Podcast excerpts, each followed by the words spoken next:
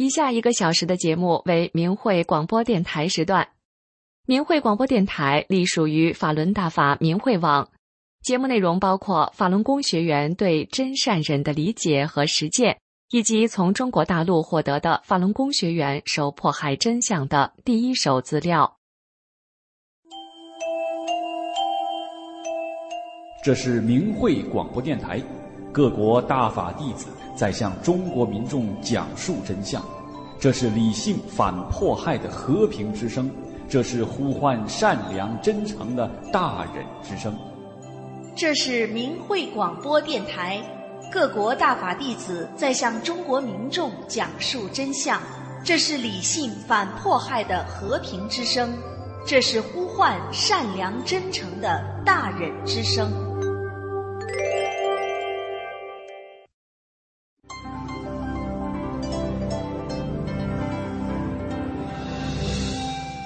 人心生一念，天地尽皆知。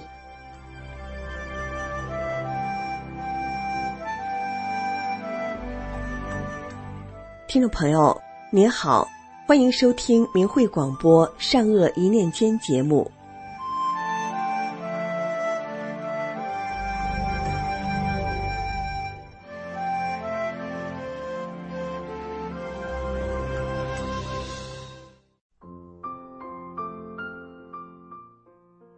我今年七十岁了，是退休工人。以前身体不好，患胃病、神经衰弱、颈椎病，手都是麻的，给自己的生活工作造成了很大的困扰，因此精神压抑、沉闷不乐。四十多岁的人看上去很老相。一九九七年开始练法轮功后，各种病都好了。精神愉悦，我自己受益了，也常嘱咐家里人诚心念诵九字真言。二十多年来，我家里一直发生着相信法轮大法好、真善人好、得福报的事。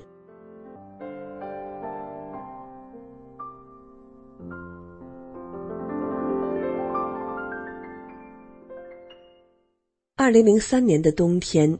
孩子在上高中，下晚自习九点钟骑自行车回家时，被右转弯没减速的轿车迎面撞飞，当时人就昏迷了。有好心人打了幺二零救护车，救护车到来后，他被医护人员救醒。醒来后，发现地上散落着轿车的大灯碎片和脱落的保险杠。自行车离他的位置有几米之远，肇事车辆逃逸。孩子坐救护车到了人民医院做了脑 CT，经检查有轻微脑震荡，脑后撞出一个大包，胳膊腿都有轻重不一的皮外伤。从医院回家后休息了两天就好了。孩子明白大法真相，相信大法好。诚心念九字真言，危难时大法师父保护了他，这是相信大法的福报。二零零四年，母亲从老家来我家，我给他讲法轮功祛病健身的奇效。我和他说：“我给你放大法师父讲法录音，你听听。”他同意了。听过后，母亲说：“老师讲的真好。”是教人做好人，人要是都按照老师讲的去做，那这社会该多好啊！法轮功根本不像电视里说的那样。我告诉他，电视宣传的都是假的，天安门自焚都是拍的戏，陷害栽赃法轮功，煽动民众仇视法轮功，不要相信。母亲听明白了。真相护身符带在身上，从不离身。母亲相信大法好，每天坚持念法轮大法好，真善人好，多年的冠心病痊愈了。有一次，母亲摔了一跤，把胯骨摔伤了。后来胯骨总是脱臼，走不了远路，走不长时间就得休息，然后才能继续走。后来不知不觉的也好了。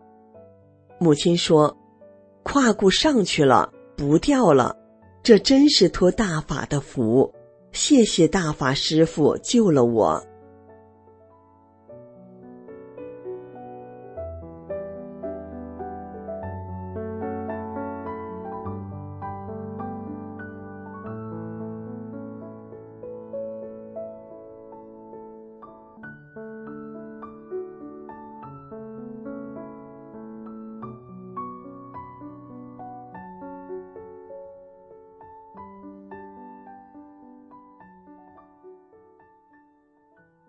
二零一九年冬天，小姑子去医院给患重病的丈夫买药，走到医院门口，刚上两个台阶，突然就晕倒了，腰直接摔在台阶上。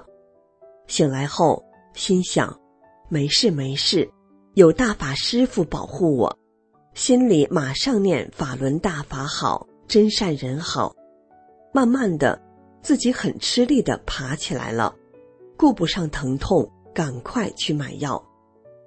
买完药回家的路上，因为路滑，他又摔了一跤，手腕摔得疼痛，腰疼也摔得加重了。他马上在心里求大法师傅救救他，紧接着在心里不停的念法轮大法好，真善人好，爬起来赶快回家，照顾患病的丈夫。到了晚上，小姑子腰疼得很厉害，手腕也肿起来了，一宿几乎没怎么睡觉。第二天，家人知道了，带她去医院拍片检查，结果是腰椎骨折、手腕骨裂。医生让她马上住院治疗，不然很危险。她没有听医生的，因为家里有丈夫需要照顾，不能住院。忍着疼痛，每天不停的念法轮大法好，真善人好。小姑子说：“我没事，我就念。”慢慢的，他的腰和手腕都好了。他心里明白，是大法救了他。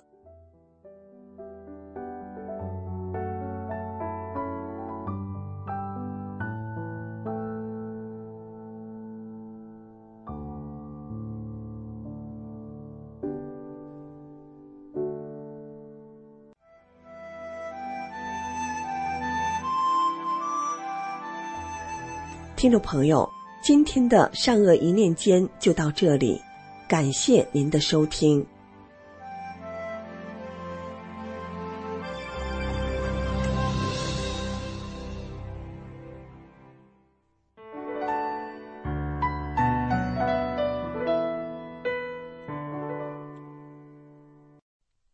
听众朋友您好，这里是明慧广播电台法轮功真相系列，今天为您带来的是。法轮大法是超出现代科学的真正科学。首先，我们听一位法学教授因祸得福的故事。阮维雄博士是越南人，他是越南排名前五名的著名高校的法学系教授、系主任。二零一零年二月，他因为医疗事故导致脊柱被激光烧伤，喜爱网球运动的他因此成了残疾人，坐起来三十分钟就得躺下。悲苦愤懑之时，一位朋友给他送来法轮大法的主要著作《转法轮》。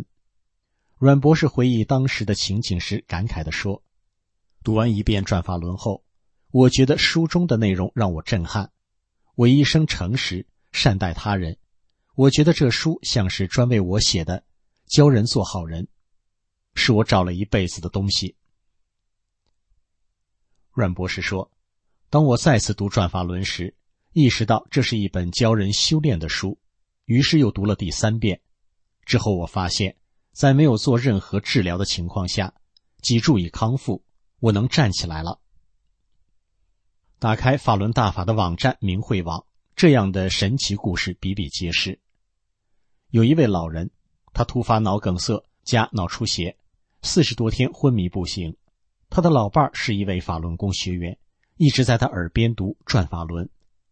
老人被唤醒了，醒来后的老人坚持读转法轮，最后他精神抖擞的走出医院。老人的变化让医生、护士、病人和家属们都震撼不已。而马阿姨的事情更是个奇迹。马阿姨在上世纪九十年代初因双侧肺叶烂掉被医院判了死刑，她左侧肺叶已经烂没了，右侧肺叶只剩一点。走入大法修炼后，马阿姨可以正常生活了，而且身体健壮到骑自行车几十里路也不觉得疲劳。还有一位三十多岁的女子，不幸得了乳腺癌，癌症扩散后，她修炼法轮功的母亲坚持让她尝试修炼法轮功。这位女子很快变成了一位身体健康的正常人。一位修炼法轮功的小学生被汽车撞飞，人在空中翻了几个个，摔在地上安然无恙。一家工厂因天然气管道漏气发生了爆炸，窗玻璃都被震碎了。但里面的法轮功学员和厂长毫发未损。李奇华原是解放军三零一医院的老院长，是著名医学专家。他从一九九三年开始修炼法轮功，起因是他老伴儿重病几十年，自己身为院长，给予了最好的医学治疗也无济于事。而老伴儿学法轮功不久，全身的重病不翼而飞。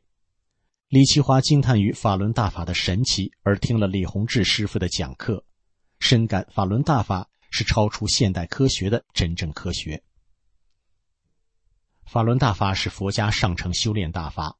一九九二年五月，由李洪志先生传出，修炼者通过同化宇宙特性真善忍与五韬易学的动作功法，普遍身强体健，心性道德提升。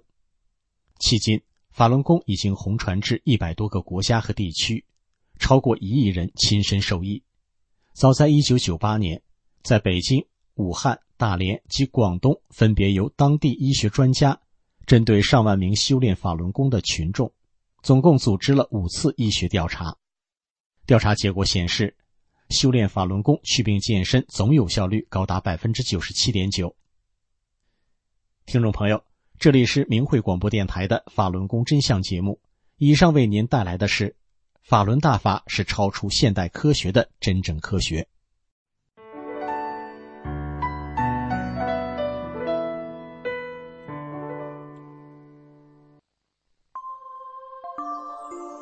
身心净化，道德升华。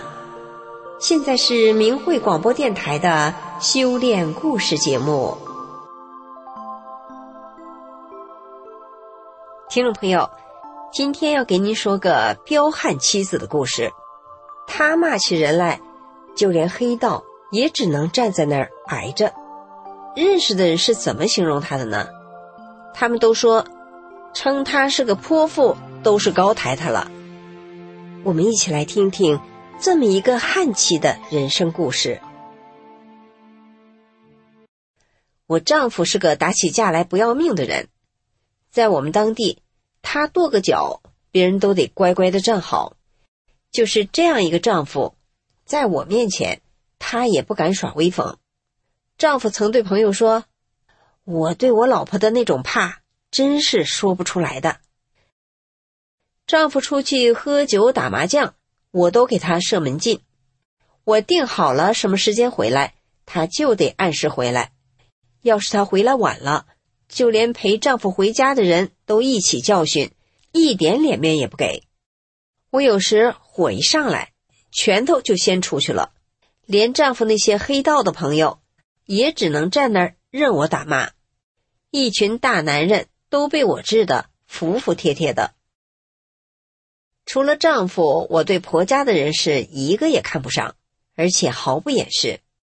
我就这么大咧咧的表现出来。我只要一生气，哪管其他人在不在场，就算是婆婆，我什么难听的话都骂得出口。看我脏话狂飙，在场没人敢吭一声。大伙儿都知道，别看我是个女人，但凡我打起架来，用拼命都形容不了我那股狠劲儿。我这种天不怕地不怕的性格，好像天生就有的。就像我天生就有做生意的敏锐度一样。我丈夫做生意几乎没赚过钱，真是做什么赔什么，只要我一参与，他就会做什么生意都会赚钱。我几乎只要一看，心里就知道这门生意能不能做。只要我说能做，丈夫一做就赚；要是我说不能做的，他做了准赔。靠着我天生的这种本事啊，我们的生意越做越大。先是买了商铺，买了店面，接着别墅也买了，在省城也有了一间房子。没多久就积累了上百万的资产。我们开店卖货，越贵的假货就越多。像那些高档酒，很多都是假的。你可别跟我提什么道德底线，我连道德都不认了，还管啥道不道德不得的？只要能弄到钱，什么我都敢做。再说了，我做生意，谁敢来找事？我不找他事就不错了。生意做大了，我还开始到处旅游，花大钱做美容，买奢侈品，怎么享受怎么来。后来我越玩瘾越大，还玩到赌桌上去了。那赌桌我一坐就是几天几夜不散场，多大的注我都敢下，跟谁我都敢赌。赌完回家一睡，我又是几天几夜不起床。我的日子就是这样纸醉金迷的过。可是我的身体却越来越不行了，我一生气就胸闷的难受。就像有人给我胸口压了块砖头一样沉，什么胃下垂、偏头疼、肝炎这些毛病我都有了，我还开始失眠，越想睡就越睡不着，什么大医院我都看了，到哪儿都看不好。婆婆很担心我的健康，就带我到庙里去，说要给我寻根结缘，还说找到根结了缘。我身体就会好了，可是打从庙里回来，我从原本啥都不怕的一个人，却开始莫名其妙的害怕了。我尤其最怕打雷，只要一闪电，还没等雷响呢，我就吓得赶紧蒙上被子，全身发抖，也不知道怎么回事。我还开始全身浮肿，医生推测我得了肾脏病，可是他怎么检查？也查不出毛病来，他只好给我开了激素药片。医院虽然检查不出来，我却病得慌。我唯一能做的就是每天早上大把大把的吞药，药一吞就是十二片，却怎么也不见好。我被这病折磨的，丈夫也看不下去了，他带着我到上海去看病，光做个肾脏穿刺就花了将近一万元。就甭提手术过程有多痛苦了。后来我照镜子，看我的脸都瘦的快成刀片了，而且我越仔细照镜子，就越觉得头皮发麻，因为我怎么看，怎么觉得自己的脸就像颗蟒蛇的头似的。我越看越觉得恐怖。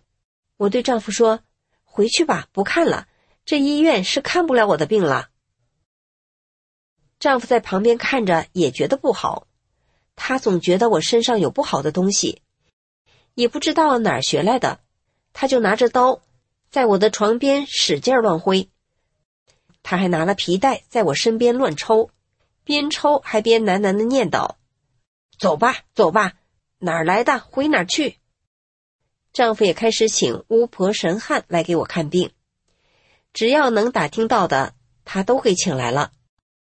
这些人一看我，都马上摇头了，都说我身上的这位仙家道行太高，他们动不了。其中有一个还说，我是什么玉皇大帝的第几个女儿，玉皇大帝今年要收我走了。这些江湖术士来一个走一个，名堂很多，却都一样说我这病没法治，搅得我心灰意冷。听了太多的说法，有时我都搞不清楚自己是谁了。我曾经瞪着两只眼睛问丈夫：“我是谁呀？”听众朋友，您想，我丈夫看我变成这样，他是什么心情？就在这个时候，一个妯娌嫂子听说我病了，特地来看我，也不知道为啥。那嫂子一来，我就知道我有救了。他一进屋，我就赶紧对他说：“你咋才来呢？”那嫂子也不见怪，她一开口就劝我：“你练法轮功吧，现在只有法轮功能救你了。”我想都没想，马上回她说：“我练，我把一切都交给师傅。”嫂子有点吃惊的说：“我还没跟你讲呢，你怎么就知道你有师傅，而且还要把自己交给师傅？”我说：“我就是知道，我有师傅了。”嫂子笑了，她说：“你还真是个有缘人，而且根基还非常的好呢。”嫂子一走，我就开始哆嗦，又浑身抖个不停。婆婆赶紧给那嫂子打电话。让她再来看看我。这一回，嫂子给我带来了大法书，还有一张法轮大法的光盘。我一看到那张光盘，也不知道为什么，我的眼泪就止不住哗哗流个不停。嫂子看我不抖了，也就先离开了。就在我躺回床上的时候，突然我的床边出现了一名仙风道骨的道士。他穿着一袭青色的长衫，还梳着发髻。那道士没有说话，只是默默的看着我。与此同时，我本能的往窗外一看，这一看让我吓得倒吸了好大一口气。窗户外边竟然有一条水桶那么粗的巨蟒，正盘着它又壮又长的身体，阴邪的瞪着我。我马上明白过来了。我为什么老怕打雷？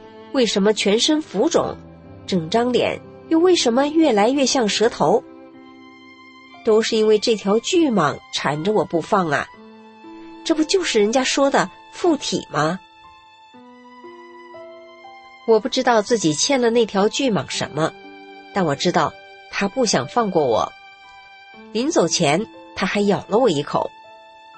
第二天，我全身消肿了。人也觉得好多了，我恭敬地取出那张光盘，开始看起了大法师傅的讲法录像。我这才意识到，那位道士不正是大法师傅吗？师傅管我了，给我清除了附体啊！几天之后，我身上所有的病症全都没了，大法师傅又为我净化了身体。我那个感激没有什么语言可以形容。如果没有大法师傅，我有多少钱也没命花啊！才三十多岁，可能就没了。我再不甘心，也无可奈何。听了大法师傅讲法，我才明白，我落到这一步，其实就是自作自受，因为我以前做的一切，几乎全是违背天理的。虽然我也发了财。但不施者不得，那些全是用自己的德换来的。学法让我的大脑好像一下子被打开了，我彻底明白了，原来真善忍才是做人的标准，才是修炼人的最高准则呀！我开始把店里所有的假货都下架了，我修炼了，可得按照大法的标准做人。这一卖真货，有些好喝酒的人反而说酒的味道变了，开始说我卖假酒。我也不管别人怎么说，我就坚持要卖真货。过了一段时间，大家谁也不说了，都知道我卖的都是真货了，生意比以前更好了。有一天，一个女人来退货，我让店长给她退了。她却不知怎的开始骂人，我劝了几句，她越发光火，骂的也更狠了。我对店长说：“你别管，这是骂我呢，与你无关。”这女人一听，骂的更起劲儿了，还专门站到店门口去骂。我看着她咄咄逼人的样子，心里很平静。我想，这和我以前多像啊！我以前就这么凶啊！我知道修炼人遇到的所有事，都是来考验自己的心性的，我可得过关啊！我就这么心平气和的让他骂了半个小时，最后他看没人搭理他，也就无趣的走了。在婆家，我诚心的给婆婆道歉，说：“我以前混，惹您生了不少气，我现在修大法了，知道怎么样做人了。”婆婆生病住院，我细心伺候她，所有费用也都一声不吭的全包了。婆婆出院回家，我赶紧把洗脚水端到她跟前，然后该做饭做饭，该洗衣服就洗衣服。我就想让婆婆过得舒服。我都还没怎么觉得怎么孝顺老人呢，婆婆就到处说说我如何好，说他们家烧了八辈子高香才娶了我这么个好儿媳。婆婆的哥哥姐姐看到我这样做，也都惊呆了，他们都说。这孩子修炼法轮功后，真彻底变了个人呐！每天丈夫回家，不管时间早晚，我都先给他端洗脚水，帮他把牙膏挤好，再调好洗澡的水温，让丈夫一回家就能好好休息。我也不再管他几点回来，也不再指着他的鼻子骂了。有一次，他双手掂着东西。站在鞋架前准备换鞋出门，他把脚伸到鞋里，还没等他蹬脚呢，我看见了，就赶紧蹲下身子，细心的帮他把鞋子提上来。我一起身，看见丈夫的眼角含着泪，他对我修炼大法是真心支持。丈夫交友广阔。他的朋友从公检法的人到混黑道的都有，可是，在我眼中，哪有什么黑道白道？我不管对谁，都一样对待，一样告诉他们，真善忍才是人生真正的正道。看着我，我就是最好的例子。现在我发自内心的对人好，我也能实实在在的为别人付出了，这让我觉得很幸福。心里也自在多了。听众朋友，一个人是否真的改变，往往亲近的人是最看得明白的。今天的主角让丈夫从说不出的怕，到感动的眼角含泪，不就是他妻子是真心关怀他，他感受到了妻子的真诚与善良吗？好，今天的故事就说到这里了，谢谢您的收听。我们下次再见。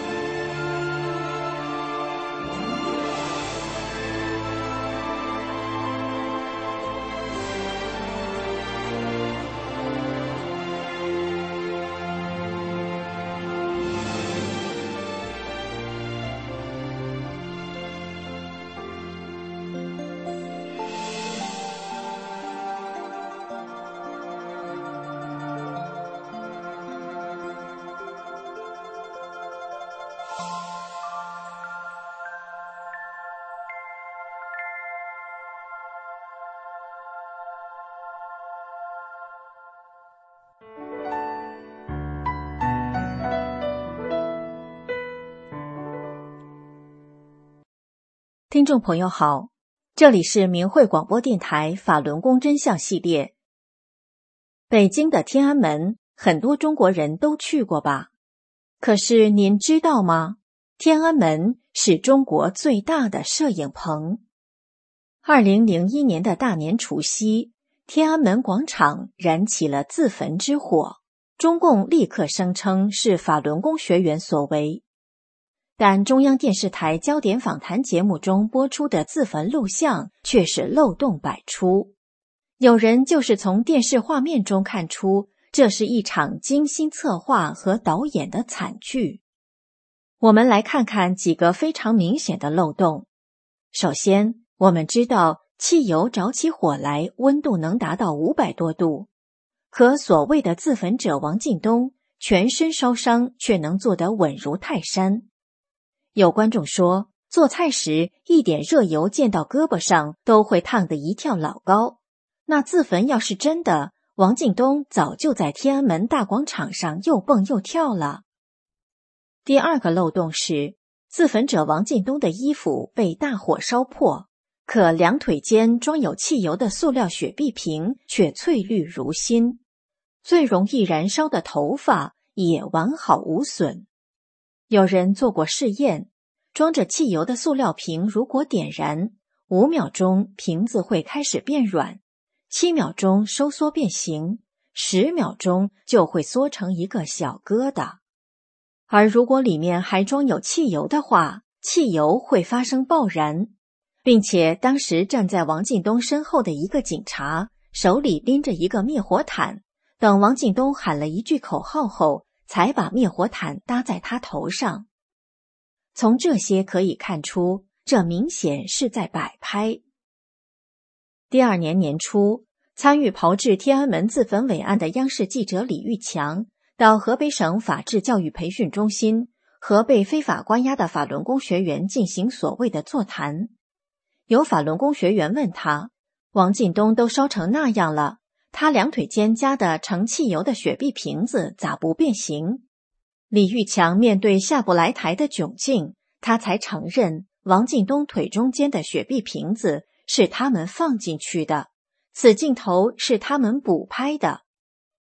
此外，《北京晚报》曾报道，每一个自焚者身上的火是由三四个警察扑灭的，那么给五个自焚者救火，得需要多少个灭火器呢？可是，谁又见过在天安门有警察背着灭火器、拿着灭火毯巡逻的呢？如果是突发事件，就表明警察事先肯定是不知情的。可是，警察是怎么做到在九十秒的时间内携带大量消防设备出现在摄影镜头中的呢？这个疑问，二零一二年时被一位辽宁知情人解释了。他说：“我的一个朋友。”自焚案发生的时候是武警的排长，他告诉我，当时他参与了那件事的排演，拿着灭火器在金水桥下站了一天，给冻得够呛。最后，我们引述一段专业电视人的分析：希望之声的记者曾经采访纪录片《七世为火》的制片人李军。李军作为专业的电视人，他分析说，天安门广场那么大。自焚的时间最多也就是一分钟到两分钟时间内，我到哪儿去拍啊？所以当时看到那些镜头，包括王进东的镜头在地上喊，包括那个小女孩在喊妈妈，这种镜头从我们电视专业角度来讲是不可能拍到的。所以这种镜头出现的时候，我们就知道这是在演戏。听众朋友。以上种种漏洞，足以见证天安门自焚事件是中共江泽民集团自导自演的一场惨剧，目的是让中国人仇恨法轮功。天安门就这样成了中国最大的摄影棚。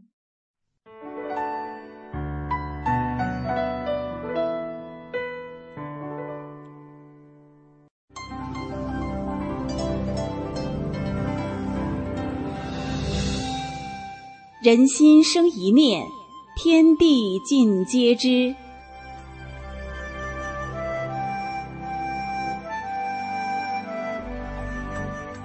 听众朋友您好，欢迎收听明慧广播电台《善恶一念间》节目。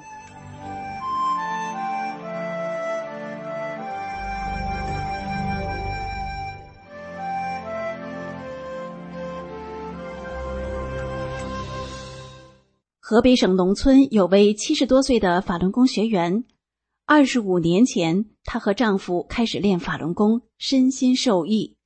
丈夫不发脾气了，知道顾家了，身上的多种疾病全好了。然而，好端端的一个家，中共开始迫害法轮功后，妻子被非法劳教，丈夫被迫害致死。他们年轻的儿子是如何面对这生活中的巨难呢？来听听这位母亲讲的故事。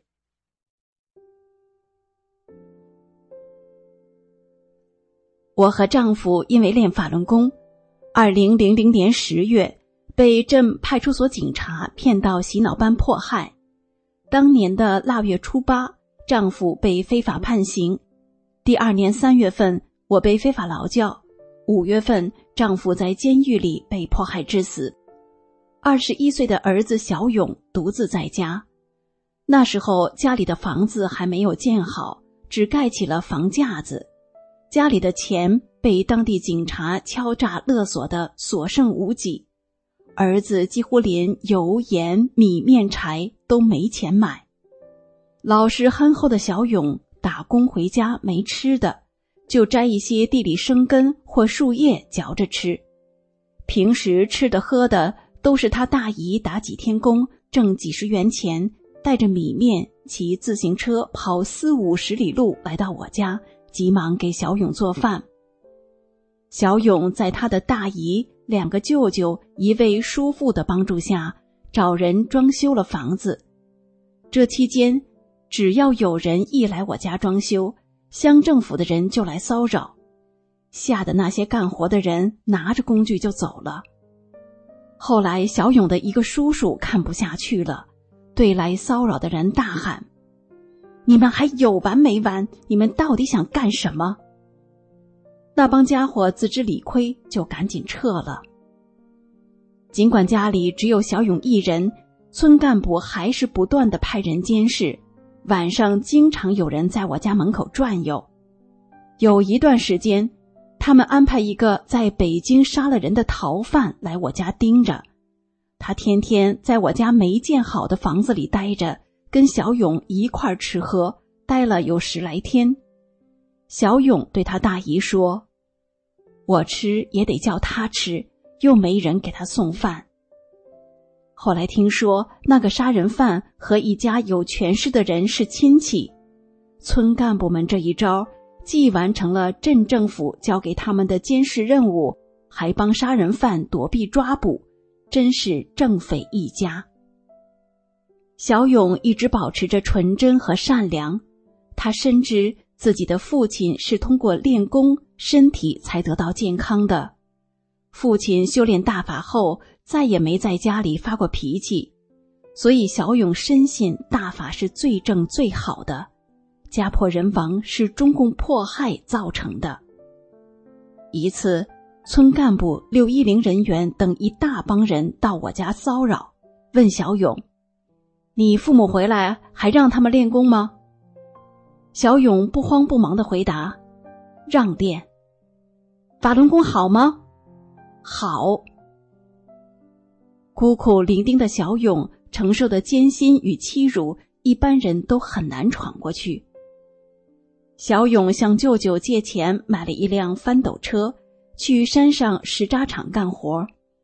脚上穿着只有鞋帮连着半截鞋底的鞋子，他大姨看到了，问小勇：“穿这样的鞋怎么走道？不扎脚吗？”小勇说：“没事，我上下班骑自行车，上班的时候开着翻斗车，扎不到脚。”为了挣钱装修房子，有时小勇下班后也不回家，忍饥挨饿，又去另一座山头上砸石渣。夜晚睡在潮湿没装修好的房子里，有时候穿着带泥的裤子和鞋，蒙上被子将就一宿。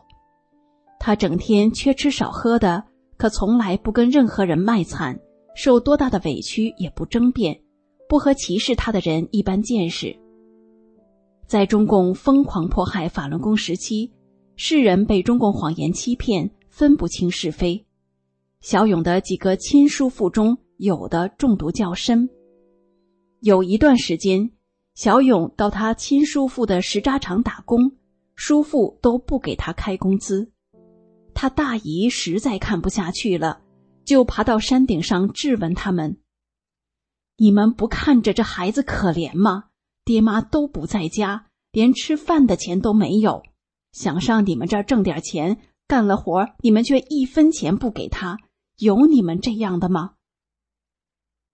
大姨连续去了几次，又过了一段时间，小勇才得到他应该得的辛苦钱。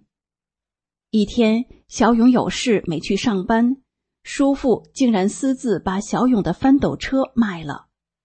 第二天，小勇去上班，得知此事，什么话都没说，叔父反而让小勇教会那个买车的人开车，说：“教会了你们两个人开那一辆翻斗车，给你们俩发一份工资。小勇镇静地说：“我教会他，我就不来这儿上班了。”小勇教会那个人后，就拿上卖车的钱回家了。二零零一年十月，我从劳教所回家，一看小勇把新房已经装修完了，把以前的家具、电视都搬进了新房里。新房子有了，可是孩子的父亲因为练法轮功，二零零一年五月在监狱里被迫害致死。家里缺吃少喝，我们母子相依为命。小勇从不在家闲着，总是出去找零活干。镇政府村干部又派了两三个人来家里天天监视，小勇从来不理他们。他们整天在我家看电视，我问他们是谁、叫什么、干什么的，他们说是小勇的同学。等小勇干活回家，我就问小勇：“他们是你的同学吗？”小勇平静地说：“妈，别管他们是谁，买只小狗看门，不是还得喂它养着吗？”那些人听到我们俩的对话，赶紧溜出去了，再也不来了。小勇在被人欺负的时候，仍然保持清醒冷静，从不与他人争辩。他还和以前那样维护大法，始终支持我修炼。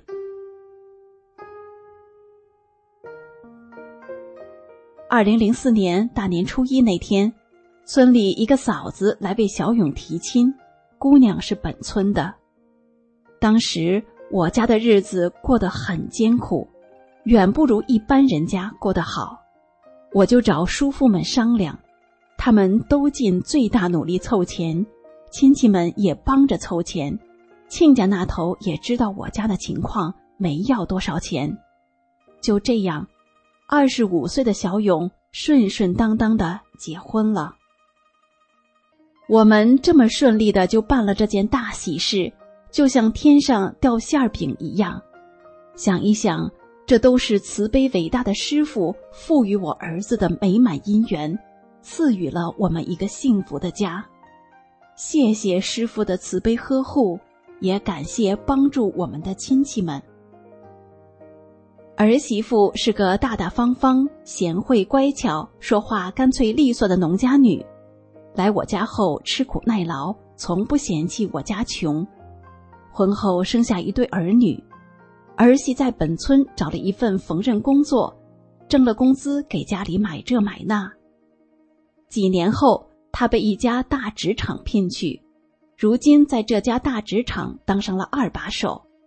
他下班回到家里，什么活都主动干，也非常理解支持我练法轮功，对我就像对亲娘一样关心体贴。小勇结婚后，给一位亲戚开了几年大车。现在自己买了大车跑运输，前两年他们在市里买了新楼房。有的邻居以前不理智的配合警察、政府人员主动给他们通风报信，有的村干部骚扰我们。我不怨恨那些追随中共、迫害过我的人，因为他们是被中共利用着对佛法犯罪，他们才是最可怜的生命。我常常对他们产生怜悯之心，面对面的给他们讲真相，劝三退。后来有的人给我赔礼道歉，表示再也不干坏事了。积极参与迫害我们、拒绝听法轮功真相的村干部，多数遭到恶报。以前好多人见了面都不敢和我们说话，甚至躲着走。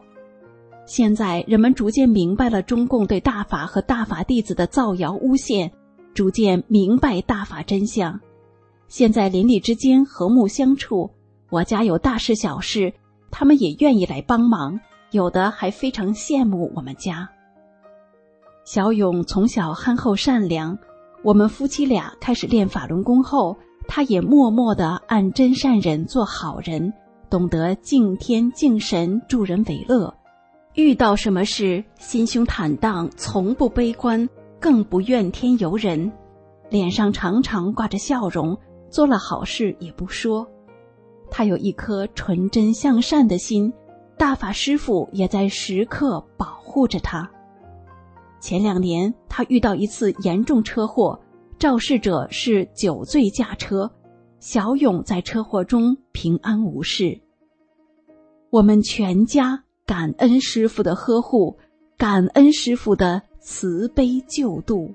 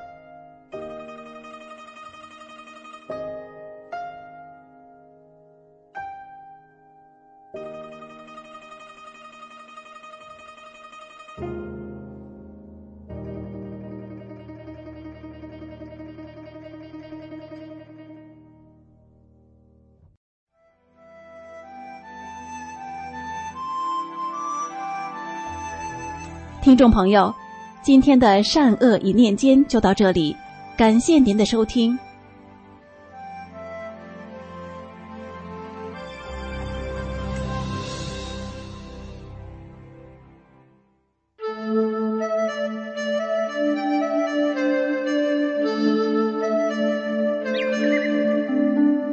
亲爱的各位听众朋友，明慧广播神传文化节目又与您见面了。心语欢迎您的收听。常言道：“人无完人，谁能无过？”很多人可能在某方面贤德，却在其他方面犯了错，因此不能容人之过是非常不好的。看自己是一朵花，看别人满身都是错。发生矛盾时，错误都是别人的，自己还以嫉恶如仇，眼里揉不得沙子自居。这种性格必然人缘不好，树敌多多，不能谅解善待别人，也就自然得不到别人的谅解和善待。而古人在面对前嫌旧恨时，又是怎样做的呢？今天先来讲一个《旧唐书》中的故事。唐朝杜如晦的弟弟杜楚客，少时跟随叔叔杜淹。陷于王世充军中，杜淹向来与杜如晦兄弟不和，因他污蔑杜如晦的大哥，使王世充杀掉了大哥，并囚禁了杜楚客。杜楚客差点被饿死，竟毫无怨色。王世充被秦王李世民平定后，杜淹论罪当死，而杜如晦此时已是李世民所信任的谋士。杜楚客不计前嫌，哭泣流涕，请杜如晦救杜淹一命。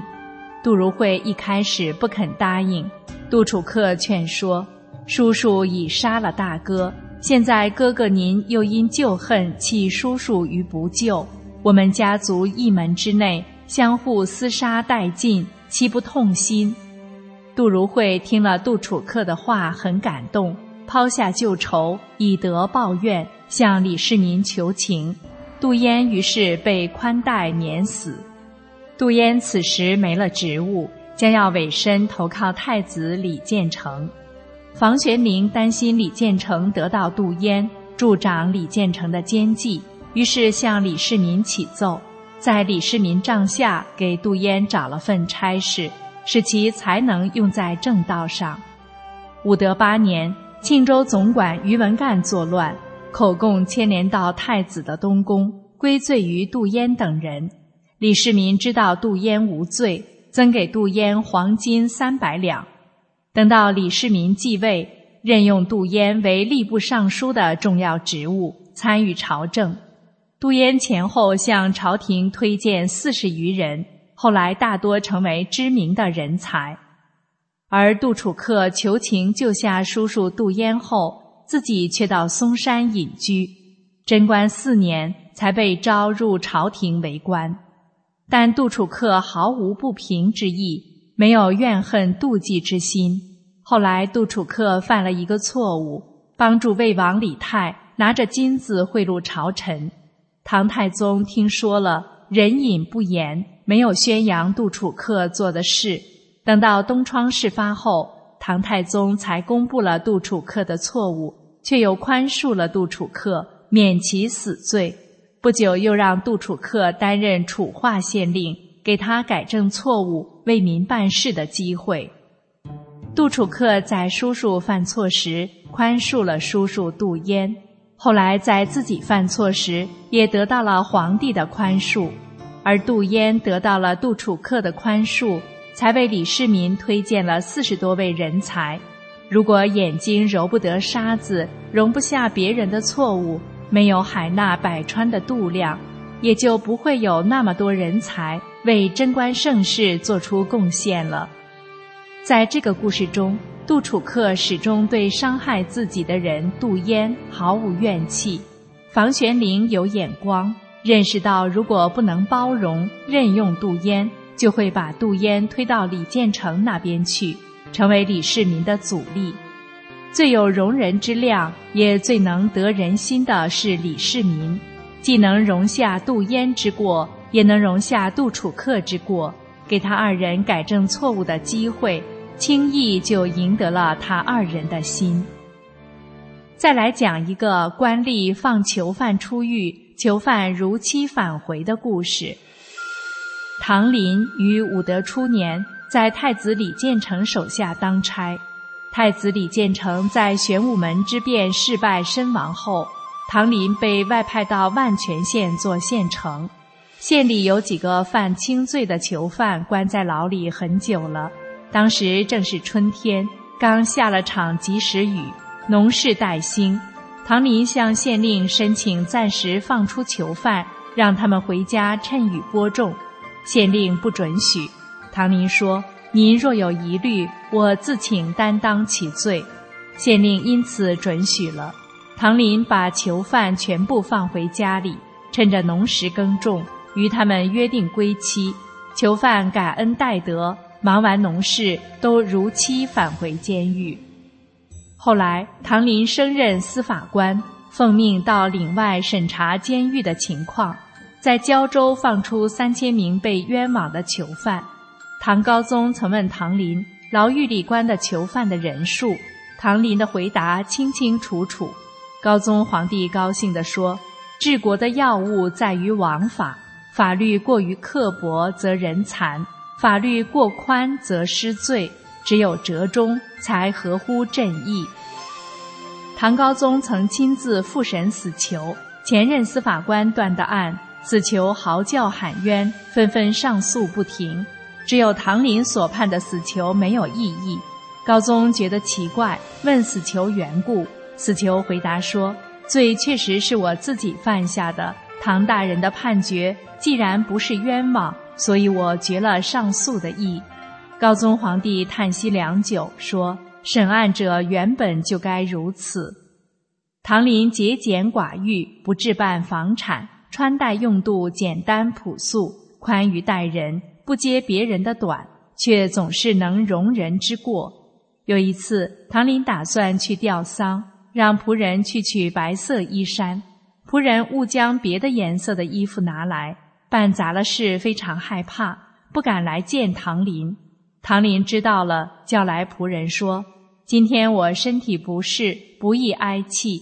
先前叫你取白色衣衫的事。”且停止吧。还有一次，唐林让人煮药，煮药的人未按医嘱熬药。唐林知道了，说天气阴暗，不宜服药，应马上把药倒掉，竟不宣扬和指出煮药者的过失。他的宽恕都是如此，他用自己的宽容和善意来对待他人，感化他人，容人之过，这样的胸襟是值得后人学习的。可能是因为深信善恶有报是天理，唐林曾写了《明报记》一书，在世上大量流传。有人说，在中共社会当司法官，想不同流合污都很难。其实，当一个断案公正、不枉法误判的好的司法官，说容易也容易。只要相信头上三尺有神灵，人在做，天在看，就不会也不敢昧着良心误判无辜，制造冤案。可以说，中共几十年的无神论教育，造成了中国今天种种的社会问题。但是如果每个人都能本着自己善良的本性为人做事，回归中华五千年神传文化的传统。摒弃马列邪说，中国的问题都会最终得到解决，并会有一个光明的未来。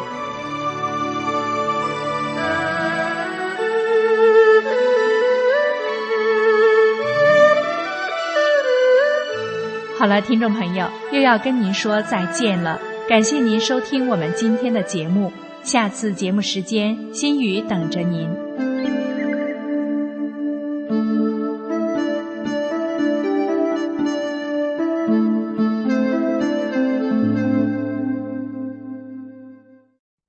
最后是天音净月。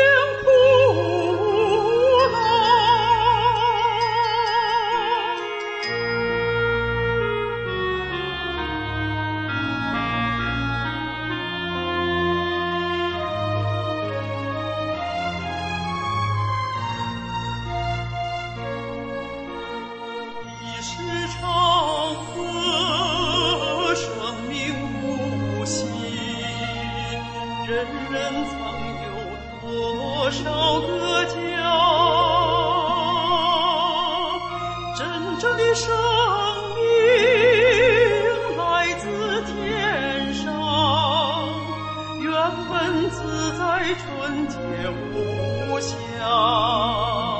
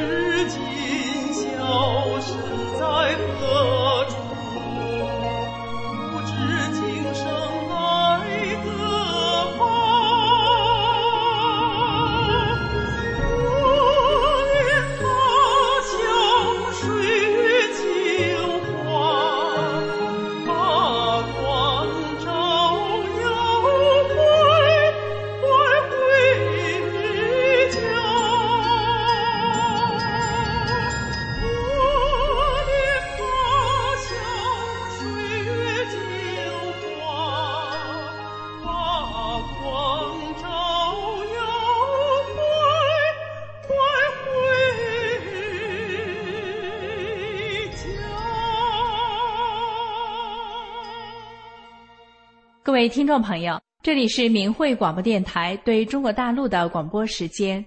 我们的收听时段是北京时间每天下午五点到六点。更多节目可以通过破网软件到明慧电台网站收听，网址是 m h r a d i o 点 o r g。今天的节目就为您播送到这里，感谢您的收听，我们明天同一时间再会。